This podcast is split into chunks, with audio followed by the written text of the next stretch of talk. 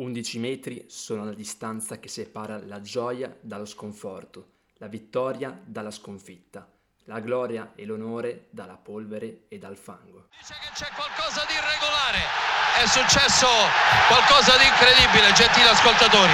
Rigore tirato male da Cialanoglu, respinta corta eh, di Samir Andanovic, è intervenuto qualcuno, di Scesni chiediamo scusa, è intervenuto qualcuno, forse Cialanoglu, pallone che ha subito un rimpallo strano, l'ultimo a toccarlo è stato un giocatore della Juve, pallone che è finito in porta, l'arbitro ha fischiato un fallo in favore della Juventus all'interno eh, della sua area di rigore. Che succede? Io non ho capito niente. Ripetere il Io rigore. penso che si ripete il rigore. Si ripete il rigore. Si ripete il rigore. Io eh, insomma, è bene che questi regolamenti qualcuno c'è, cioè io non, non riesco. Ed eccoci tornati. Eh, veramente duro Paolo riprendere dopo uno smacco così cocente come l'eliminazione dell'Italia dai playoff per andare ai mondiali, eh? Dai, chi se l'aspettava, è veramente incredibile, io sono rimasto sotto shock, eh, veramente allucinante quello che è successo, imprevedibile e c'è da dire che non dovevamo neanche essere lì, cioè non, de- non dovevamo arrivare a giocarci la qualificazione ai playoff e invece è successo ed è successo anche quello che non, che non ti aspetti, ovvero l'uscita subito co- con la Macedonia del Nord, partivi ultra favorito, ti si chiedeva almeno la finale col Portogallo, che poi il Portogallo è, sta- è arrivato in finale come ampiamente previsto da tutti, e invece esci dopo una partita sì dominata, ma dove non hai concluso, prendi un gol allo scadere così d'amblè, senza aspettartelo, però alla fine l'eliminazione è meritata, un po' me l'aspettavo, di certo non me l'aspettavo contro la Macedonia subito, me l'aspettavo magari in finale, però ripeto, non dovevamo neanche essere lì, perché vabbè, i due rigori di eh, Jorginho sono stati decisivi, li ha sbagliati, ok, però quante partite abbiamo pareggiato con l'Irlanda del Nord, con altre squadre di livello inferiore che poi hanno inciso nella classifica del girone di qualificazione e siamo arrivati addirittura a marzo a giocarci la qualificazione. Amen, sarà un mondiale senza Italia, l'ennesimo. Uh, un mondiale che a me non piace, sono del partito che dice che quel mondiale là sarà una vergogna, però mondiale un mondiale, ci si doveva andare. Uh, sarà difficile riprendersi perché a questo punto la vittoria di quest'estate è stato solo un lampo a ciel sereno e non qualcosa di veramente costruito, almeno così sembra. Quali sono stati gli errori di Mancini? Poi concludiamo il capitolo nazionale che è dolorosissimo per tutti. Dove ha sbagliato? Troppa riconoscenza verso giocatori che forse hanno dato tutto per la nazionale. Era il momento di cambiare, puntare sui giovani. Non lo so. Dove hai trovato l'errore principale? Beh, quello sicuramente. Nazionale? Quello sicuramente è inciso perché comunque è inutile, ci sono i giocatori che nazionali rendono di meno, vuoi un po' sistema di gioco, vedi Immobile che nella Lazio è abituato a scattare in profondità, qui invece deve sempre adagiarsi sul possesso palla nostra, non è abituato, non sa giocare a specchio di sponda, insomma è dura eh, perché per lui adattarsi non è per niente facile in quell'ecosistema, così come è durissima e bisogna dirlo cercare di trovare un giocatore che a centrocampo, a parte Verratti, si sia salvato.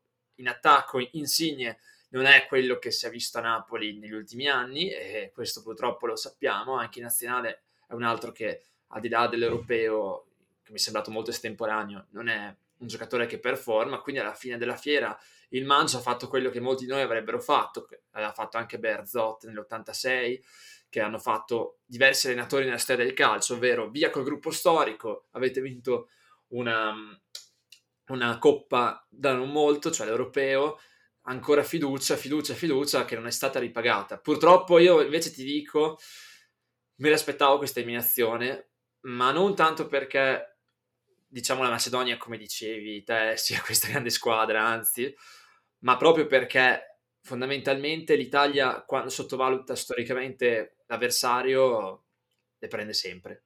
E forse con un Portogallo come subito come prima partita sarebbe beh non dico passata l'Italia ma probabilmente avrebbe dato filo da torcere ai lusitani. Così invece non c'è stata proprio storia.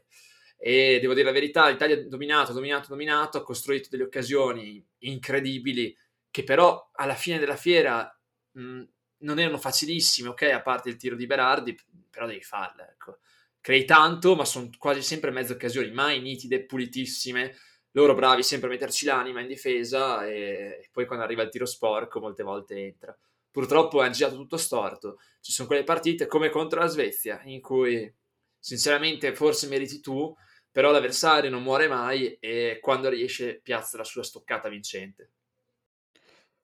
Chiudiamo qui il capitolo nazionale che veramente mi fa male solo a pensarci, immagina a parlare.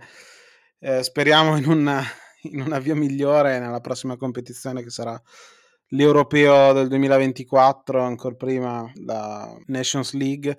Vedremo, vedremo, durissima, bisogna ricostruire di nuovo. Passiamo invece al capitolo campionato che si sta avvicinando alle fasi conclusive. Sono veramente giornate bollenti queste che stiamo vivendo con ribaltoni clamorosi, l'Inter che è tornata in corsa, ma partiamo prima da una sfida salvezza persa ancora una volta dal Venezia, vinta da uno Spezia che sta facendo un miracolo, e l'abbiamo detto, ma bisogna ripeterlo perché sta facendo un campionato assurdo per quelle che erano le sue possibilità. Un grandissimo applauso a Tiago Motta che è sicuramente l'artefice uh, di questo miracolo, veramente. Una partita di per sé equilibrata, uh, a tratti noiosa, risolta da, ancora una volta da Giasi all'ultimo secondo e a questo punto è un gol che regala la salvezza alla squadra ligure e condanna o quasi il Venezia a una Serie B sempre più probabile, contando che il trend è molto negativo. La prestazione non arriva, arrivava nelle prime fasi del campionato, ora non c'è più. La classifica piange perché ha 22 punti a pari merito col Genoa, ha 3 punti dal Cagliari, insomma una situazione veramente complicata per la squadra eh, veneta, lagunare, e la Serie B è vicina e forse l'errore che poi si rispecchia anche nella nazionale, vabbè, eh, nella nazionale è sempre quello di puntare su giocatori che non conoscono il nostro campionato, che sono sì esotici, hanno attratto anche me, molto bello, attraggono i tifosi, vendono le magliette, però poi in sostanza rischi di, eh, di fallire e il Venezia è veramente vicino a questo fallimento e forse aver puntato di più su giovani italiani, insomma su giocatori comunque che il campionato e il nostro paese lo conoscono, avrebbe sicuramente portato di più eh, in cascina, insomma. E invece il Venezia ora rischia veramente tanto, come detto, e due riflessioni forse bisogna farle, non so come la vedi tu.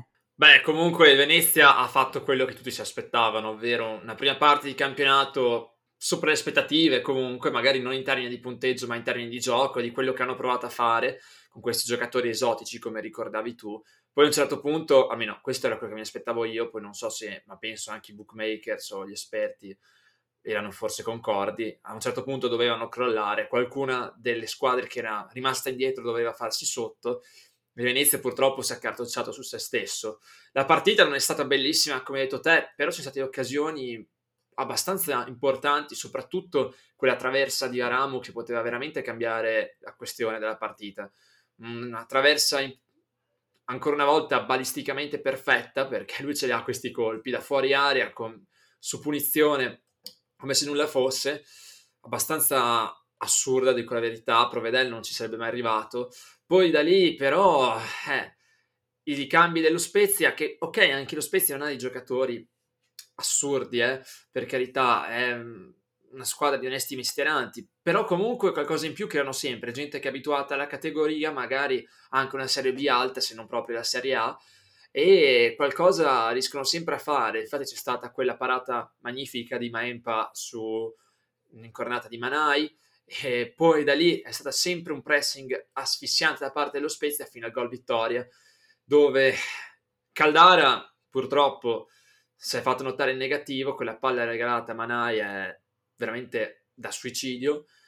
E anche lì grandissima risposta di Maempa che finalmente ha giocato un'ottima partita, nonostante per tutto l'anno quando è stato preferito a Romero mh, mm, non è stato proprio impeccabile. Raps sulla ribattuta non so cosa volesse fare, probabilmente non lo sa neanche lui, probabilmente è stato preso dal panico e non è riuscito a spazzare. E Chiasi è arrivato come un fulmine, è entrato in, in, in porta col pallone. Veramente, ancora un po' sembrava una, un'azione di meta più che un touchdown, più che un vero e proprio gol. Ed è il quinto gol in campionato ed è quello più pesante perché Jasi segna poco, eh?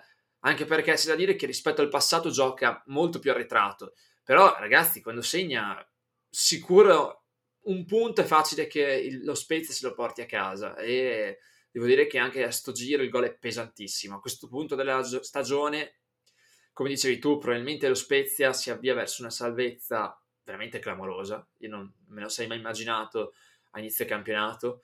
E il Venezia verso una più prevedibile retrocessione. Era difficile sicuramente riprendersi per la Lazio dopo un derby devastante, una batosta incredibile. E invece ha dato una buona risposta con il Sassuolo, vincendo 2-1. Uh, eh, l'unico gol del Sassuolo è arrivato praticamente a tempo scaduto, ma la Lazio ha fatto veramente una buona prova. Un gran gol di Lazzari, se l'ha inventato da solo. Uh, l'ennesimo gol di Milinkovic Savic in questa stagione, eh, nato da un fantastico schema su calcio di punizione, l'ha dovuta solo appoggiare, l'ha toccata quel tanto che basta, ma è una buona Lazio, secondo me, però con le piccole, perché con le grandi invece fa una gran fatica lo si è visto per tutta la stagione, lo si è visto anche con la Roma nel derby e bisogna migliorare sotto questo punto di vista. Sicuramente magari il mercato regalerà qualche giocatore utile a Sarri, però forse è più l'aspetto mentale da curare alla fine, perché forse si sentono schiacciati dalla pressione, non lo so. Eh, fa, fatto sta che la Lazio nei grandi match eh, o non entra in campo, fa veramente tanta fatica, e mentre con le piccole si conferma sempre, trova una vittoria che la rilancia.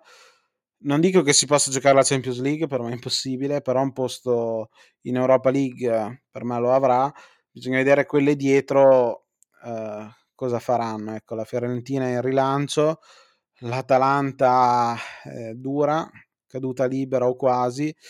Vedremo cosa succederà. Di certo per me nel complesso è una stagione positiva per la Lazio di costruzione.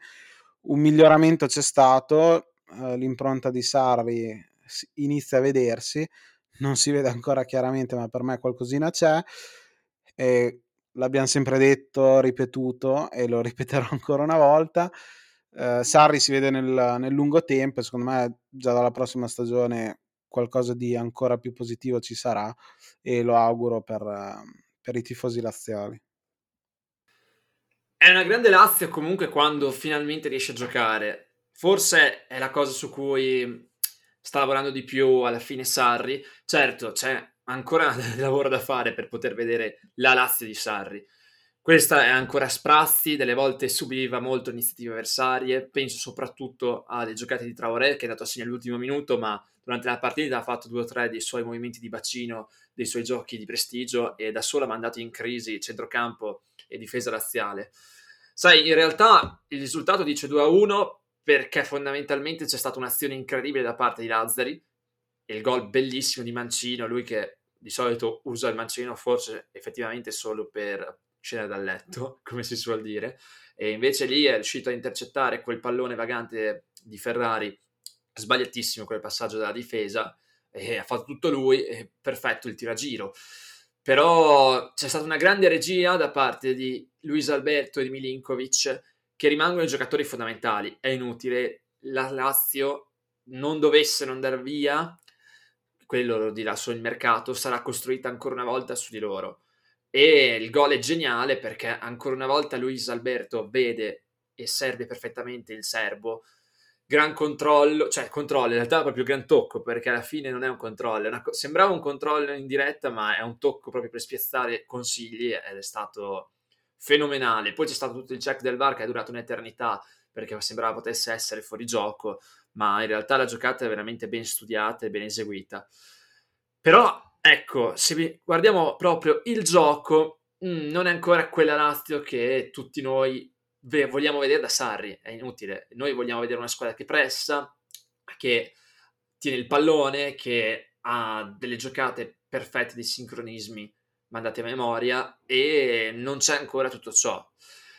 Consigli ha salvato la, pal- la, partita un paio di volte su due conclusioni di Immobile, che comunque sembra essersi integrato bene lui sì nel sistema di Sarri, però vedi, basta veramente poco per mandare in crisi una squadra come quella appunto dell'allenatore ex Napoli, perché fondamentalmente le poche volte che il Sassuolo diceva, boh, adesso giochiamo noi, proviamo a costruire noi, proviamo a tenere palla, qualco- ogni volta andavano almeno in porta, poi magari non la beccavano, poi c'è stato anche un altro palo, sempre di Traoré che in questo momento è veramente on fire.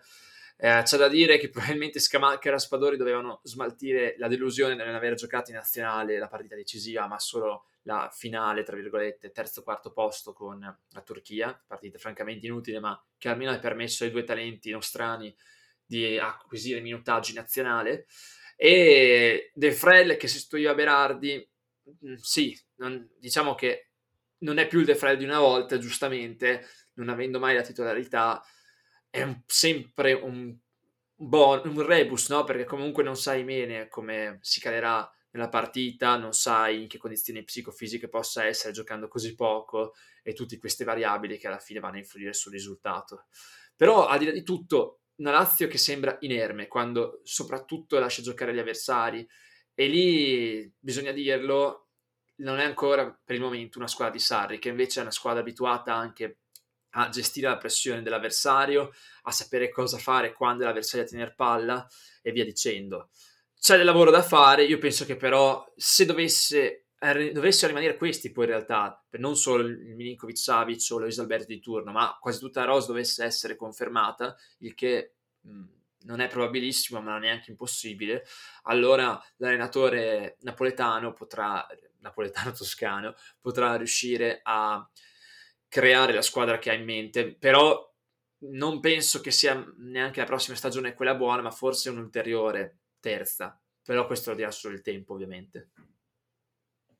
Sicuramente la stagione buona non ce l'ha avuta la Salernitana quest'anno, che si avvicina sempre di più alla Serie B e perde un'altra partita con il Torino dopo comunque discrete prestazioni nelle partite precedenti.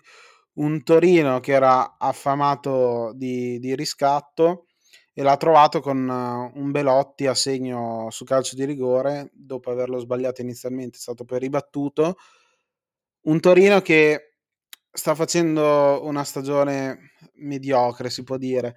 Era partito bene, lo diciamo sempre, poi si perde. Anche in questa partita non l'ho visto molto convinto, mentre la Salernitana è comunque in crescita, ma insomma il destino era già segnato eh, già a metà campionato, quindi c'era poco da fare. Però tra le fila eh, dei campani si sta comunque distinguendo un giocatore eh, valido, si può dire così, comunque sta facendo la differenza nella squadra, ovvero Ederson.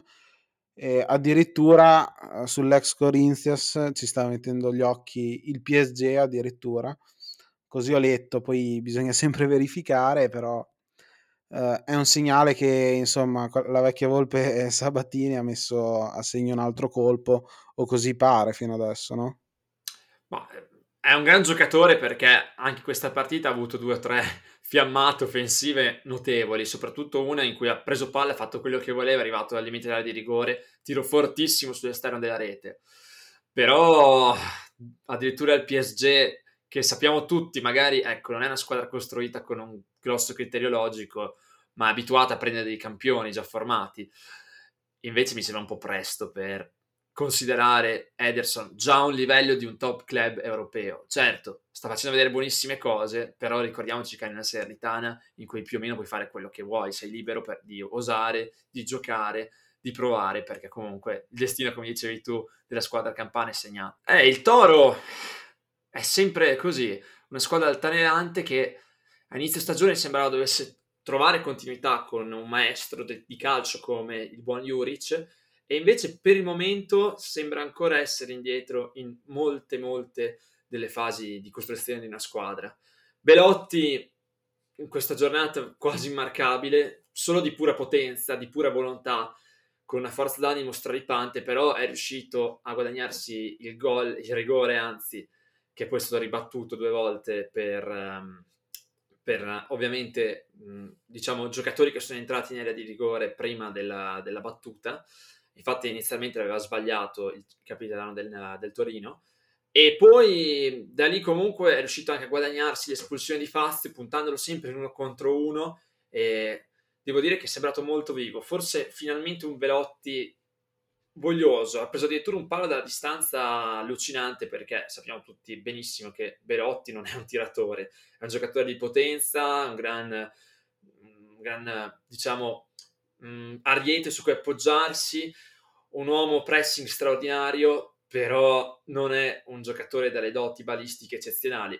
Però quel tiro, ragazzi, se prendeva se avesse preso un po' più all'interno del palo e entrava in gol sarebbe stato il gol di giornata c'è da dire che in tutto questo la Salernitana ha tirato molto, moltissimo il remi in in questa partita, nonostante nelle ultime giornate invece fosse stata abbastanza combattiva, nonostante il suo destino fosse appunto già segnato.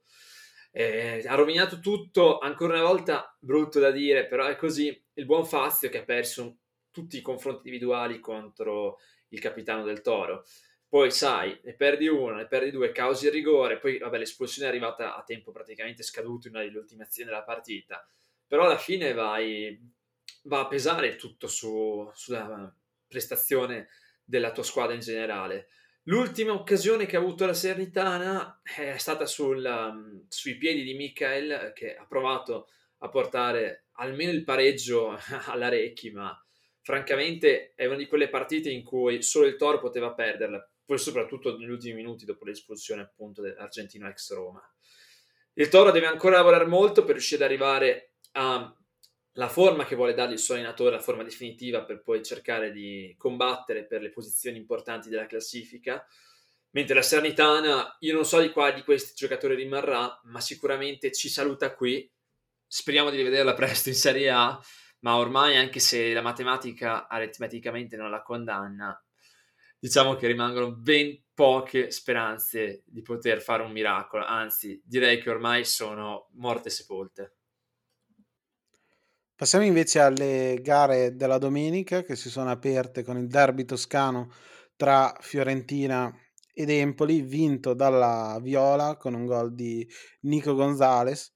Però c'è da dire che l'Empoli è stato in partita, aveva trovato anche il gol in rovesciata con Di Francesco, poi annullato e comunque non si è arreso. Diciamo però che uh, la partita è stata decisa in uno o due minuti con uh, la doppia munizione di Luperto e poi dalla punizione è nato il gol appunto di Nico Gonzalez.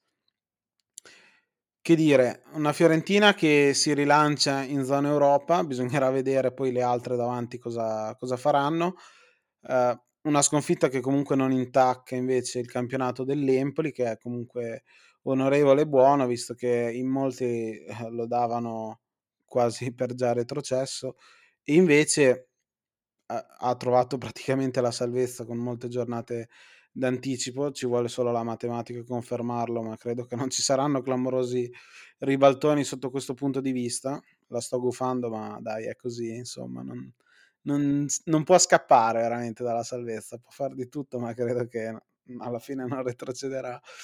E invece la Fiorentina ha praticamente fatto un campionato devastante in confronto a quello dell'anno scorso, ben 20 punti in più e penso che gran parte di questi punti siano da attribuire ad Italiano che ha dato veramente eh, un gioco diverso, brillante, ha dato anche un'identità alla squadra e un'identità che non si è persa con l'addio di Vlaovic, anzi forse anche addirittura cresciuta, ha responsabilizzato i giocatori e comunque sta trovando la quadra, chissà che la prossima stagione non possa essere ancora più brillante. Eh, infatti è un ottimo progetto quello di Italiano, che sappiamo, ormai lo conosciamo dai tempi di Trappani, ma sappiamo essere un allenatore molto metodico, molto centrato sull'obiettivo e sulla crescita dei propri giocatori e come dicevi tu, da quando è andato via Vlaovic, diversi giocatori si sono responsabilizzati ed era francamente impronosticabile, no? Perché ci sono certi giocatori nella Fiore che nessuno avrebbe, su cui nessuno avrebbe scommesso, soprattutto viene da pensare ai due centravanti, soprattutto su sul buon Piontek che invece ha trovato diversi gol. Questa partita non ha giocato, ok, al suo posto al centro dell'attacco c'era Cabral, che comunque è un signor giocatore, però ragazzi, ci siamo. Diciamo che al di là di tutto, la Fiorentina sembra, dopo l'addio del Serbo, essere subito rinata, nonostante un primo periodo di difficoltà. Consideriamo che Vlaovic era metà del gioco offensivo, soprattutto per quanto riguarda le transizioni. Godi Gonzalez, che è stato uno dei giocatori che questa stagione ha sorpreso più di tutti, grazie alle sue capacità innate di provare giocate a non finire, di fare un po' l'emulo di, del buon Di Maria. Si assomiglia molto, ovviamente non con quella qualità, ma per come stile di gioco assomiglia molto al Di Maria, non tanto quando, da quando gioca al PSG, ma più immagino a quello, penso a quello del Real dei primi anni di Mourinho o quello del Benfica. E questo giro trova un gol di testa, abbastanza forse anche fortunoso, però comunque era lì. La girata è bellissima, è una gran torsione. E torna al gol lui che non segnava da ottobre 2021, un gol strappa crisi per lui, eh, solo in fase realizzativa, ma che invece prosegue, fa proseguire la striscia positiva da parte della Fiore. Fiore che ha dominato la partita, ma veramente dominata perché comunque state occasioni a non finire dove Vicario si è esaltato soprattutto un paio su il buon Torreira che ultimamente è veramente on fire. E l'Empoli male male male male male male. Per fortuna che il campionato sta arrivando alla conclusione e sembra come dicevi tu essere fuori da tutti i possibili giochi salvezza ma l'espulsione di Ruperto vabbè ancora ancora ci sta anche se devi stare attento, è doppia munizione, Gonzales è nettamente in anticipo rispetto a te, vabbè, hai fatto fallo, te la prendi e vai a casa. Però c'è da dire che pochissime occasioni create, forse nessuna degna di nota, anzi nessuna degna di nota, molto possesso palla sterile e ogni volta le occasioni buone le aveva la Fiorentina. Certo, poi aver giocato in 10 non aiuta, però al di là di tutto un Empoli remissivo che si è inchinato ai viola praticamente sempre. Se fosse finita 3 o 4-0 nessuno avrebbe detto nulla di particolare contro perché veramente è stata dominata. Ci sono state un paio di occasioni, di cui una clamorosa di Sottil, che sono veramente da segnare. Certo, Sottil poi davanti alla porta si è mangiato, ha provato a scattare Vicario, ma male, male, male. Eh, Vicario in uscita è riuscito a strappargli la, la sfera da, dai piedi. E lì la Fiorentina deve crescere perché ha dato via un, finalizzatore eccezionale come Vlaovic che si faceva bastare le poche occasioni che aveva a partita, sicuramente di più di quelle che ha la Juve, questo c'è da dire. Però, ragazzi, eh, se la Fiorentina riesce a, non dico trovare un giocatore come Vlaovic, che secondo me sul mercato è praticamente introvabile, ma ad, almeno a realizzare metà delle occasioni che ha, il prossimo anno può essere una seria candidata per non forse non per l'Europa che conta, ma sicuramente per un'Europa League. Chi l'Europa che, che conta ormai l'ha forse persa, l'Atalanta, che se po- poteva rilanciarsi nella corsa europea eh, non, lo, non l'ha fatto, perde con il Napoli in casa anche in modo piuttosto pesante per 3 a 1. Napoli invece che si lancia alla grande nella lotta scudetto, recupera punti sul Milan come poi vedremo, e eh, lascia l'Atalanta proprio in una crisi nera, come avevamo parlato, ormai è in caduta libera già da qualche giornata, si allontana sempre di più dalla Champions League, che sembrava ormai la certezza da qualche anno, e invece è addirittura settima, scavalcata dalle due romane, lontana dalla Juve, da cui ha perso un sacco di punti eh, in questa seconda parte di stagione un Atalanta in crisi, forse anche a causa delle assenze. Zapata però ha recuperato, era stato convocato, vedremo se, se riuscirà a concludere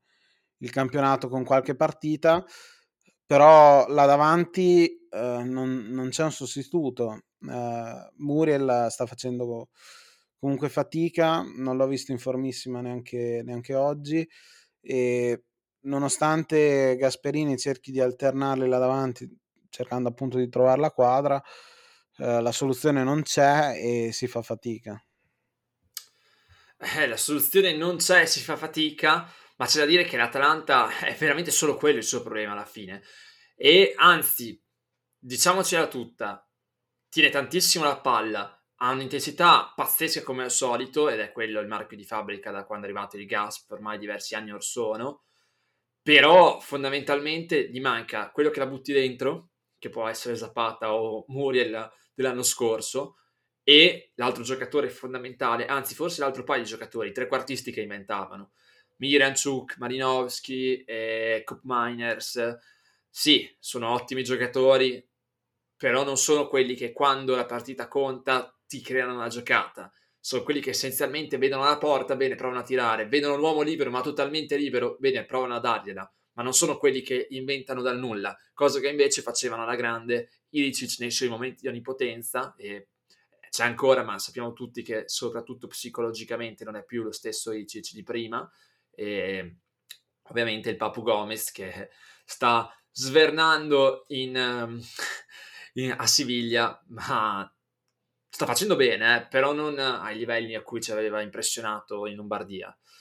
E il Napoli invece una partita che ha giocato francamente mh, mm, passivamente, perché comunque ha sempre lasciato il pallone agli avversari, ha purgato ogni volta l'Atalanta con delle azioni anche molto estemporanee, vedasi gioca- il rigore con cui è stato da Mertens e realizzato da Insigne, in cui francamente tutto sembrava tranne che potesse essere un'azione pericolosa, invece il terzino destro Zanoli, grandissima scoperta di questa giornata, eh, perché ha giocato benissimo da titolare sulla destra, è riuscito a dargli quello scavetto e lì è errore di, di comunicazione della difesa, nessuno va a chiudere Mertens, ci deve pensare il buon Musso in uscita disperata, l'ha travolto, calcio di rigore, inevitabile ovviamente.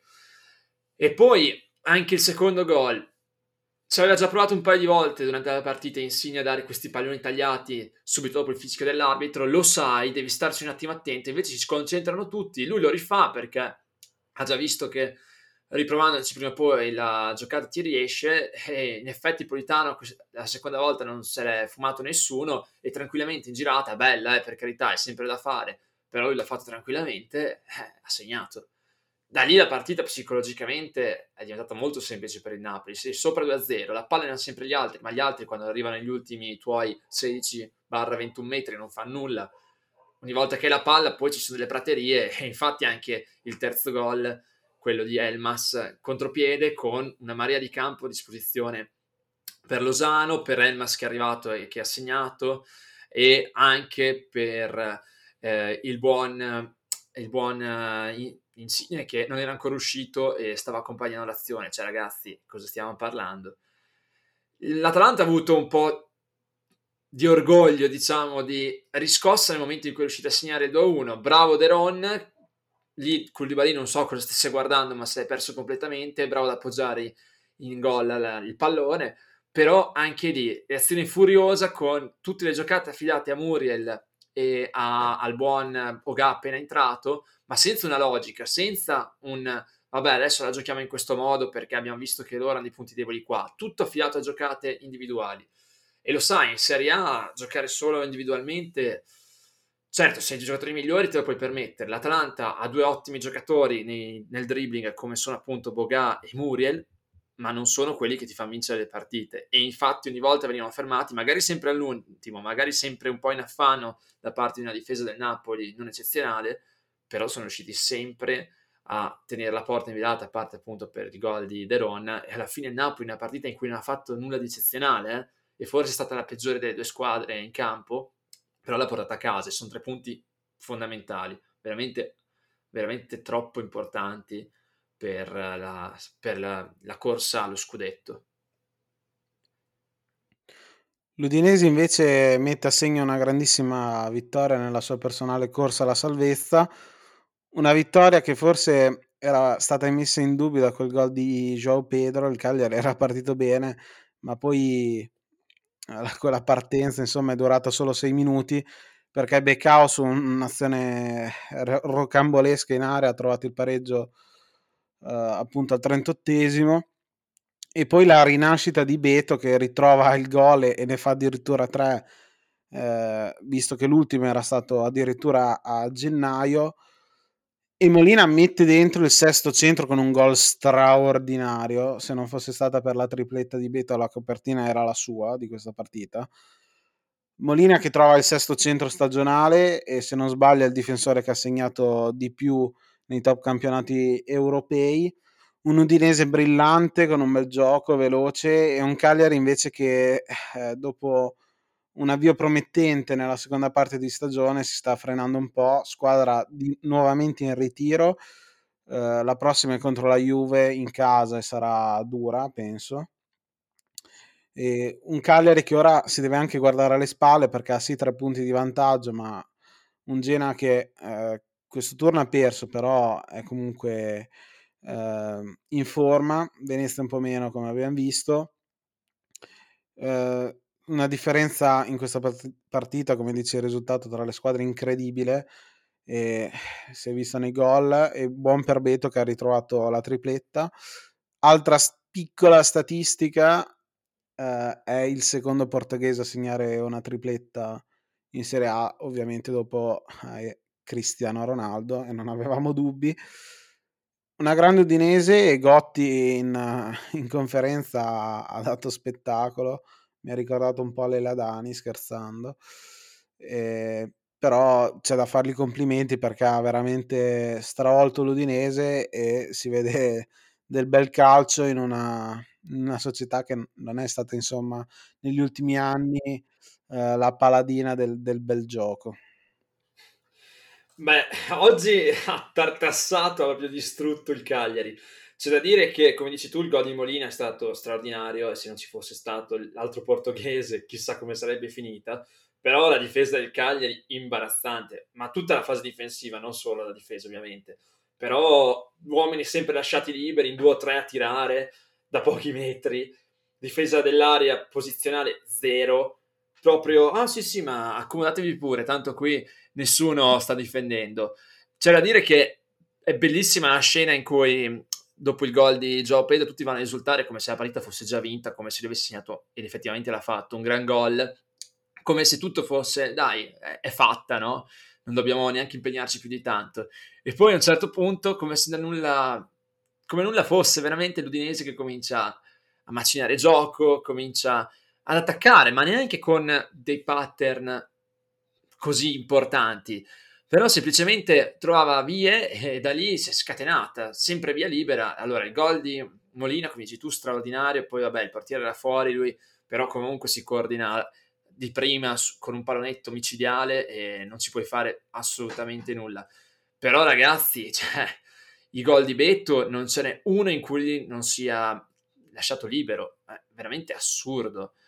Il, allora, già il gol di Becao su quella mischia con un palo, con, sì, praticamente colto da Beto, con Udogi che, su cui viene respinta il pallone sulla linea dal buon, dal buon cranio, è proprio un delirio assurdo, ma quello ci può stare nella confusione. Poi il primo gol di Beto, boh, i due difensori l'hanno lasciato completamente solo, e lui al volo ha schiacciato il pallone di Pereira in rete. Il secondo gol di Beto, anche lì io non ho capito bene. Vabbè, De Jole ha provato a immolarsi e a chiudere sul portoghese, invece questo modo gli ha permesso di allungarsi la palla. Beto salta il buon Lovato, arriva davanti alla porta e ciao, gol.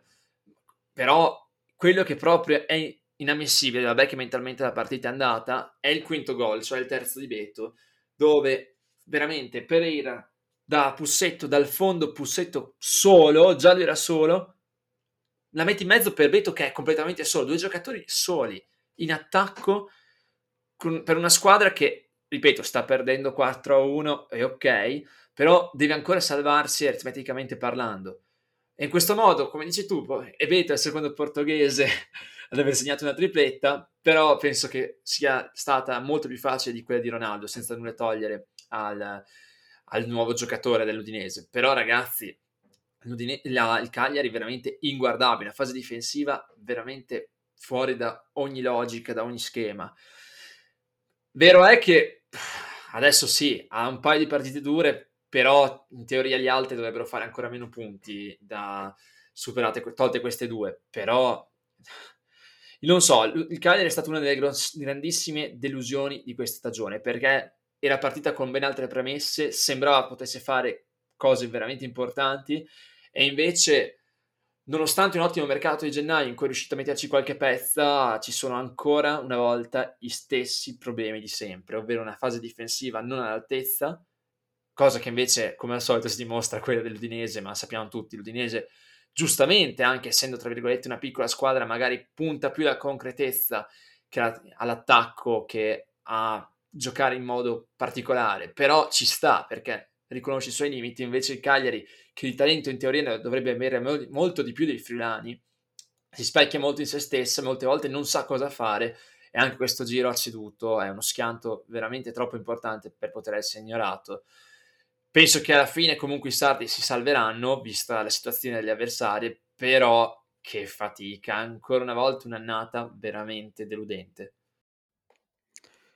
Annata deludente anche per la Sampdoria che perde con la Roma e per certi versi anche per la Roma un'annata un po' deludente, se non deludente sicuramente sotto le aspettative, che però si sta concludendo alla grande visto che sta trovando parecchi risultati utili e si sta facendo sotto per la lotta all'Europa che conta. È a 5 punti dalla Juve, quindi ancora abbordabilissima, anche se il calendario eh, dice che qualche difficoltà ci potrà essere. Vedremo se la Roma di Mourinho riuscirà a, a sorpassare anche queste difficoltà. Eh, di certo Mourinho le difficoltà non le trova in conferenza stampa, visto che ha dato spettacolo anche questa settimana, eh, rispondendo a un giornalista romano. E sinceramente eh, devo dire che è una delle poche volte che trovo giustificata la risposta di, di Mourinho, di certo non nei toni, però comunque certe volte bisogna anche farsi sentire perché le critiche sono state parecchio crudeli, forse anche da parte nostra, ma vedremo a fine stagione se saranno state giustificate o meno. Di certo in quest'ultima fase, come detto, la Roma è in risalita, vedremo cosa potrà fare. Di certo sta facendo uh, il minimo indispensabile, uh, non con la Lazio che ha vinto alla grandissima, ma in queste ultime partite sempre di corto muso ha vinto come un po' il metodo della Juve di Allegri. E uh, trova il gol con Mkhitaryan a praticamente porta vuota.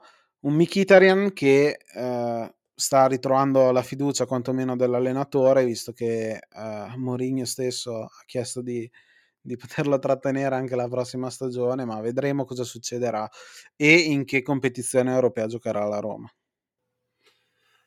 Sì, bisogna dire che è credibile, ma vero. Non so neanche io come abbia fatto, ma Mourinho ha trovato una quadra finalmente. Magari scendendo un po' a compromessi con i giocatori che aveva e con le sue idee di gioco, che delle volte coincidono, eh? bisogna dirlo. Però in questa Roma inizialmente sembrava potesse esserci più disfunzionalità che qualcosa coerente come un progetto. Invece bisogna ammettere che questo giro, negli ultimi, cioè nelle ultime dieci partite, i risultati parlano per lui e bisogna veramente fare un applauso. Una Roma che ha trovato il suo faro, che è sicuramente Ebram a livello di realizzazione, di finalizzazione, che invece a livello di regia Ora con Pellegrini che sembra, non dico sia a livello di inizio stagione perché quelli erano veramente ultraterreni, non so cosa abbia fatto in quel periodo, cosa avesse fatto in quel periodo Pellegrini, ma era il trequartista più dominante al mondo per quelle poche partite, però quel periodo era veramente immarcabile.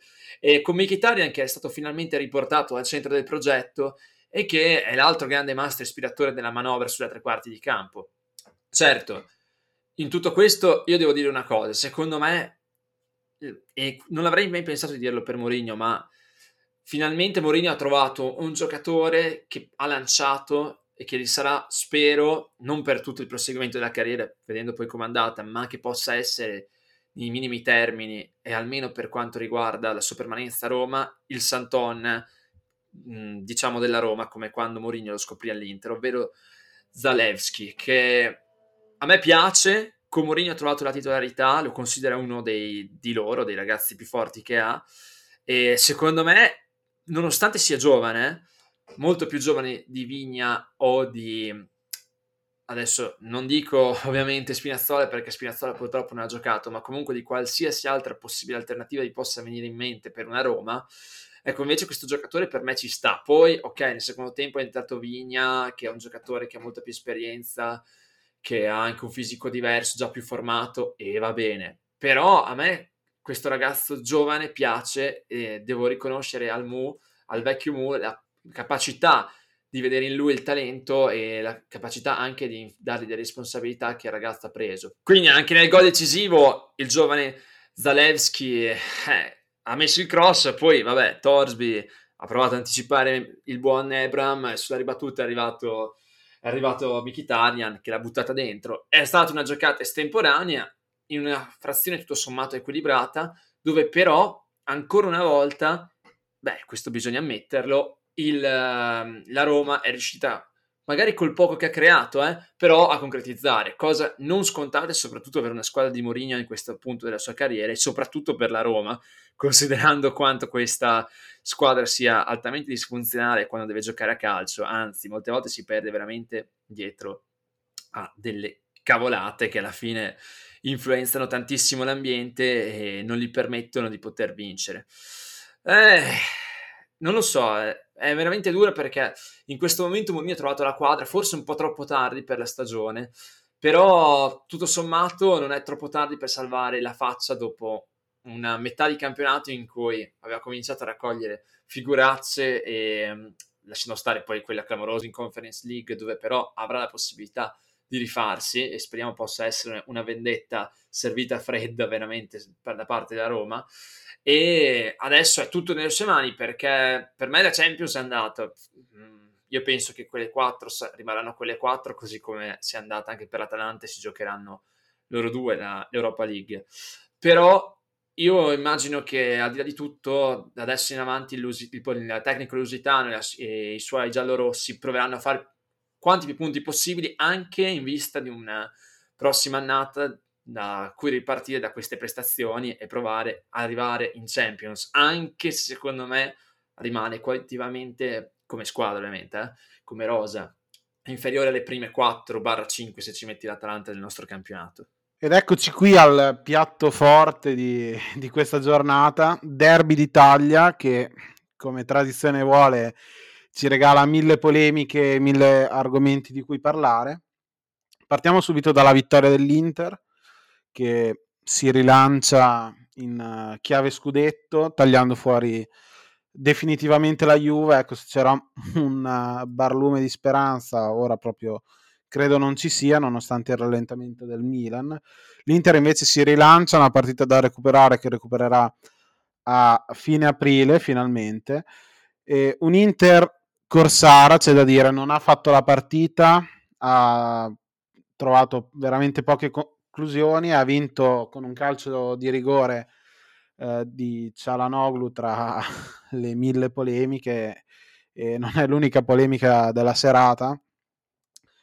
Ma un rigore battuto Scesni aveva trovato l'ennesima parata uh, dagli 11 metri ecco e poi però la confusione più totale si va per ribattere il rigore Cialanoglu lo tira dallo stesso lato, ma meglio, trova il gol, gol che risulta decisivo. Una Juve invece molto sprecona, ha giocato secondo me una delle migliori partite della stagione, ma è mancato il gol e quando non segni è normale che il risultato non arrivi.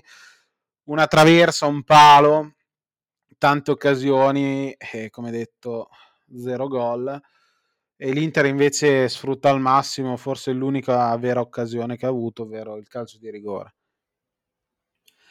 Una Juve, forse la miglior Juve stagionale, ecco, a livello di gioco in campionato forse non ha mai giocato così bene. C'è da dire che, come hai detto tu, se non segni però non vai, questa è la regola del calcio. La Juve ha avuto tante occasioni, secondo me la più grande, anzi forse la più bella, la più spettacolare è stata quella di Vlaovic, che ha fatto una giocata assurda, veramente assurda, in una partita in cui il duello con Skriniar è stato bellissimo, forse una delle tematiche più importanti perché comunque inizialmente il serbo sembrava poter prevalere, poi lo slovacco è riuscito a um, cominciare a stringere in marcatura, però è stata veramente combattuta, una gran lotta, una partita stupenda.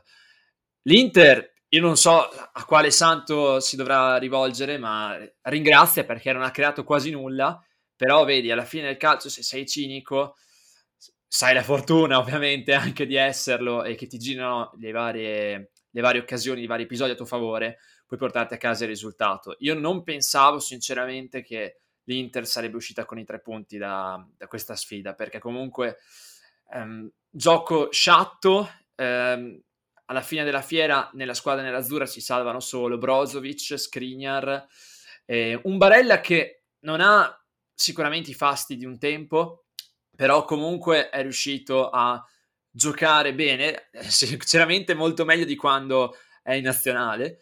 E fondamentalmente, e anche qui non pensavo che l'avrei mai detto, il migliore in campo secondo me per interisti è stato proprio il difensore slovacco, Skriniar è stato micidiale, ogni volta che c'era da metterci una pezza, ma nel primo tempo ancora ancora non troppo, però nel secondo ha giganteggiato, a parte quelle occasioni in cui Vlaovic l'ha veramente fagianato, ma poi la conclusione è finita alta. Paolo, si aprono adesso degli scenari incredibili per l'Inter, perché io a memoria d'uomo non mi viene in mente una squadra che fosse favorita per lo scudetto, che abbia avuto un tracollo così netto a livello di gioco e risultati per più di un mese, ma che incredibilmente con una, una sola vittoria si, possa rilanciarsi così tranquillamente come se nulla fosse e stare attaccata alle altre due davanti. Secondo te l'Inter se, si merita di stare lì o sinceramente tutto è, è nato da un campionato molto, forse anche troppo equilibrato dove la classe media ha, ha rosicchiato tantissimi punti a quelle davanti? Eh, bisogna capire se questa cosa sia, sia merito della, della, qualità generale delle squadre, de, delle, dell'equilibrio parlato, di cui hai parlato tu, oppure eh, di una eh, mediocrità generale che ti, ti porta a questi tipi di situazioni. La domanda è veramente complicata non, non, so una risposta, sinceramente. Anche se boh, molti errori delle squadre là davanti, secondo me, sono dovuti a eh, poca attenzione, poca concentrazione, in qualche caso poca qualità. Ma c'è da dire che eh, almeno per Milan e Napoli le assenze sono state parecchie.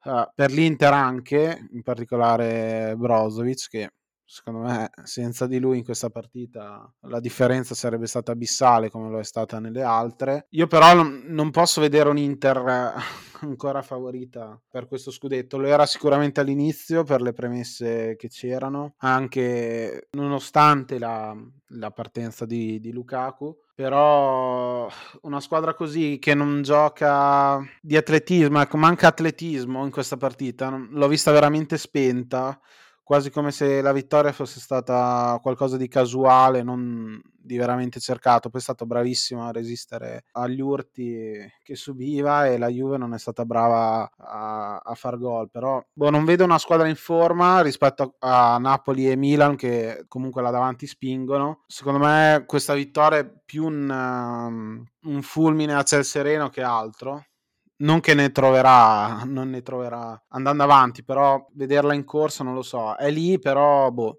non mi convince. Mentre per la Juve ora bisognerà guardarsi dietro visto che la Roma è a 5 punti, le prestazioni parlano comunque di una Juve in forma che però sotto porta deve essere incisiva, anche Vlaovic sì ha vinto qualche sfida con Screener, però là davanti deve essere più preciso è anche stato servito poco, c'è da dire, quindi magari in questo bisogna migliorare. È una costante, no?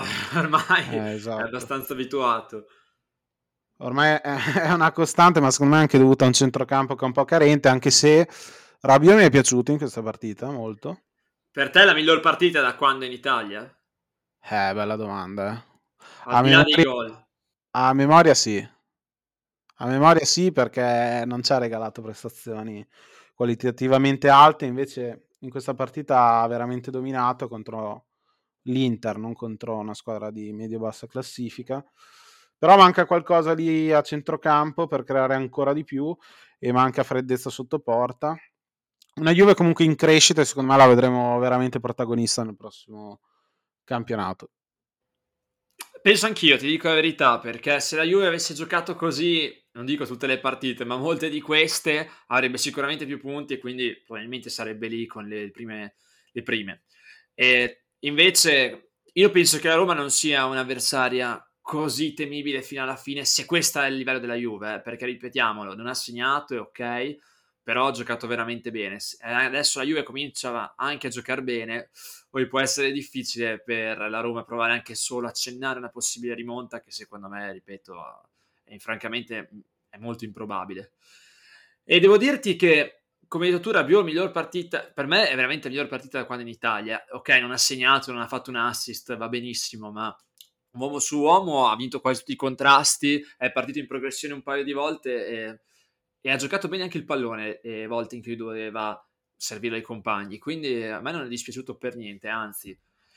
Chi invece mi ha deluso un minimo in tutta questa partita in cui comunque hanno giocato entrambi bene, ovviamente non può essere che Alexandro che continua nella sua inesorabile discesa verso l'abisso, visto che ha provocato lui in tandem con Morata il rigore decisivo che ha poi portato, ha poi fatto, ha consegnato di fatto la partita all'Inter e buona parte dell'Inter perché giocatori come Lautaro, proprio invisibile, ehm, Dumfries, tantissima abnegazione, ma poi poco altro.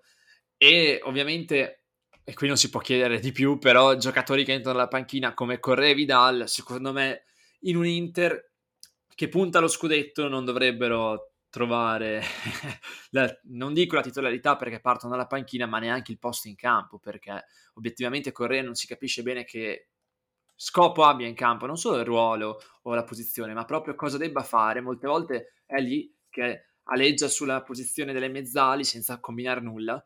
E Vidal è l'ombra di se stesso, dai, bisogna ammetterlo. Va bene il gol decisivo l'anno scorso contro la Juve, va bene che comunque quando entra ci metterà anche della tigna, però è, rimane l'ombra del giocatore che fu.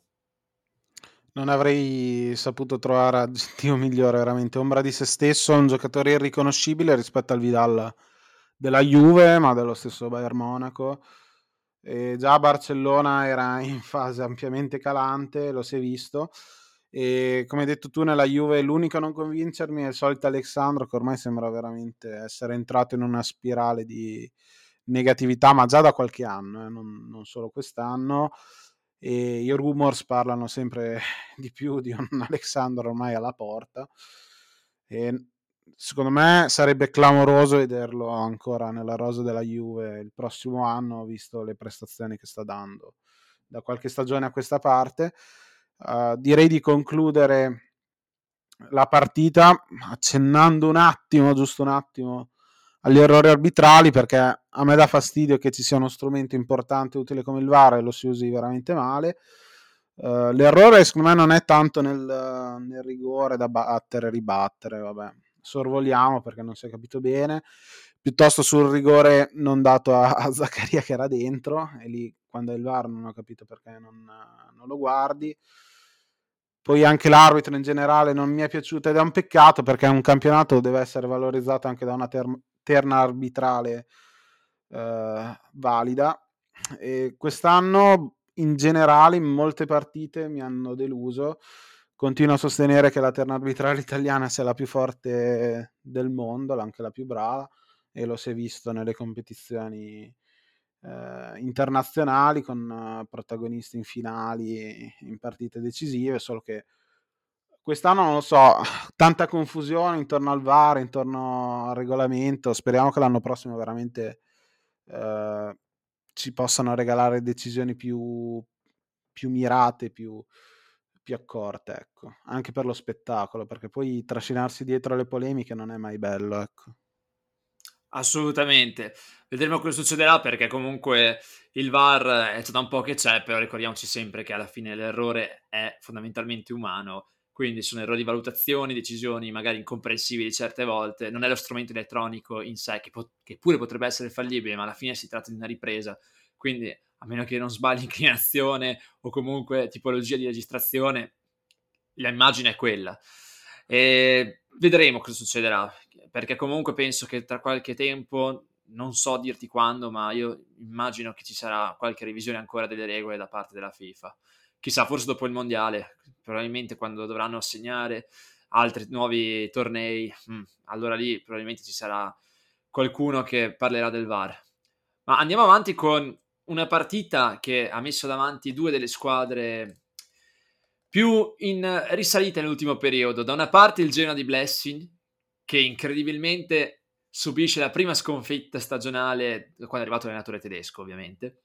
E a questo punto probabilmente già prima era mezza spacciata, nonostante la serie incredibile di risultati positivi dell'allenatore, del nuovo allenatore. E adesso invece penso che questa sia proprio la pietra tombale sulle proprie speranze di riuscire a salvarsi.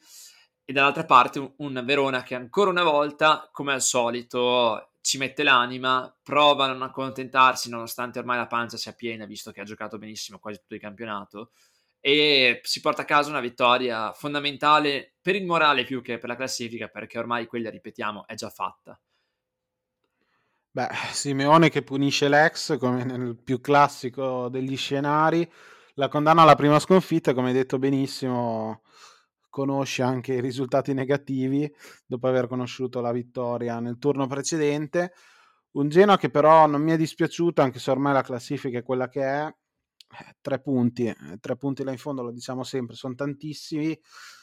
E il Cagliari adesso in difficoltà, però vedremo cosa succederà. Di certo la, la sfida non è finita, di certo è già più che delineata, almeno per l'ultima, come abbiamo detto, ma anche Venezia e Genoa sono lì a giocarsela.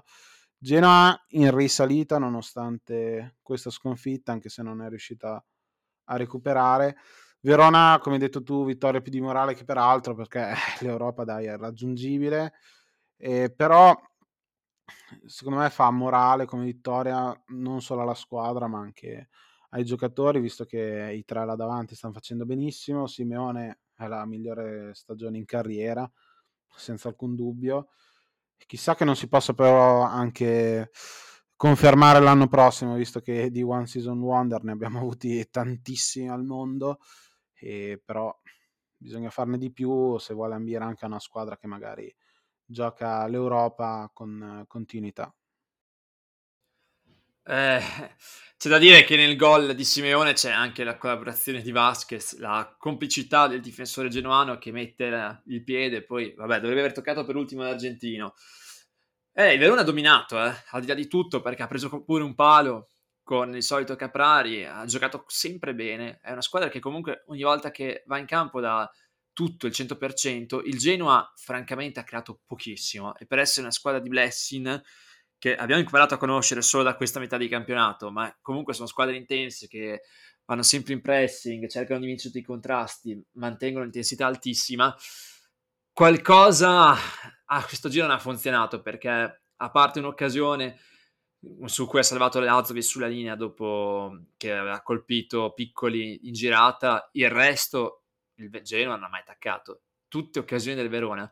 Un Verona che non si accontenta quindi di questo risultato e, ehm, e, cerca sempre di far meglio. E a me piace questa squadra perché io non so se rimarranno questi giocatori, non penso, cioè non tutti almeno. Comunque alcuni di questi è vero che non sono più nel loro prime o comunque ci sono ancora ma per pochi anni quindi non so quanto possono interessare delle big o, delle, o dei top club.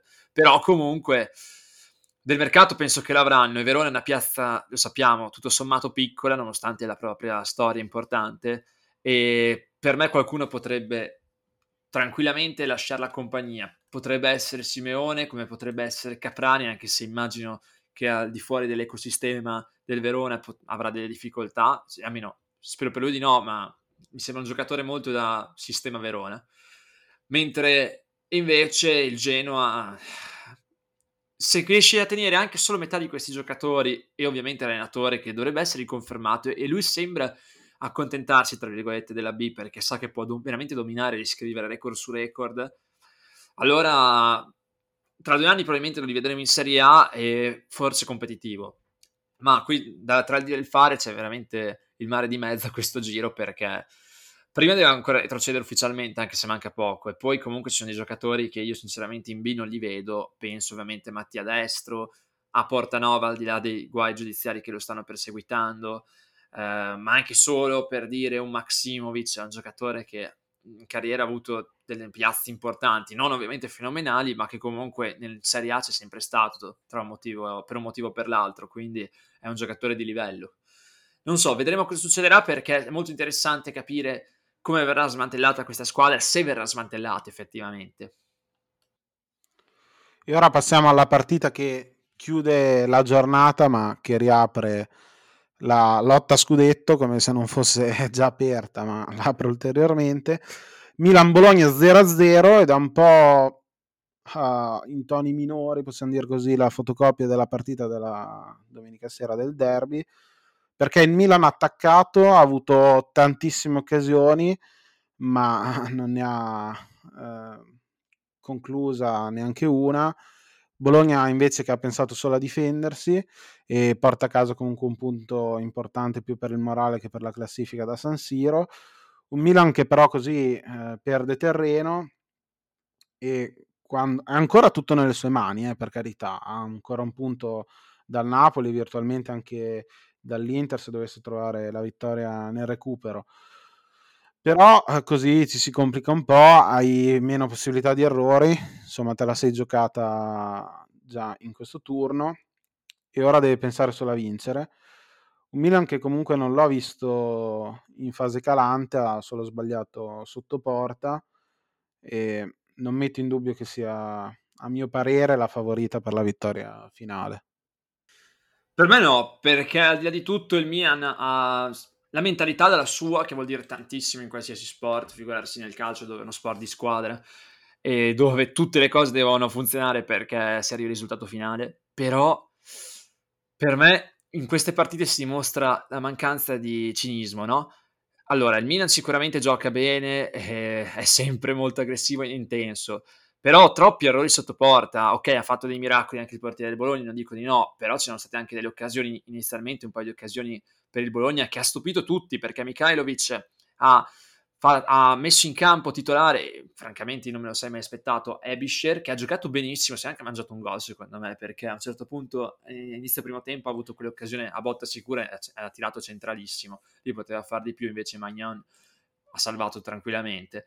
E ehm, comunque un Bologna che appunto ha provato in questo modo a forzare più inserimenti, a rendere più complicata la vita del Milan in fase difensiva, ma c'è da dire che il Milan ha creato veramente, veramente tanto, ma cosa ha lasciato sul terreno? Ben due punti. E questo vuol dire, eh, perché va bene che ci sono stati dei miracoli, ripeto, però a me sono rimaste forse più impresse quelle due parate di Magnan, che sono veramente due di numero, l'altra è quella su Barro che da fuori area ha tirato un missile che si sarebbe infilato sotto al 7 mentre il portierone francese ci è arrivato, che le occasioni del Milan, perché erano tutte mezze occasioni, per carità, mh, probabilmente molte, soprattutto quelle salvate da Medella in calcio d'angolo, eh, sarebbero entrate, però mh, vedi, non c'è mai stata quella pulita, quella da pochi passi in cui sei sicuro di segnare.